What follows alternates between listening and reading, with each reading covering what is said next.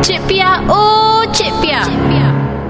Halo semua, Cik Pia ni. Kalau Cik Pia dah main, mesti ada benda yang Cik Pia nak popet-popet kan. Okey, Cik Pia nak tanya, pernah tak ada dapat kawan ke, bos ke, atau siapa-siapa lah yang suka sangat berjanji tu, mulut manis. Ha, suka bagi janji-janji palsu kan. Lepas tu sampai masanya janji tinggal janji je.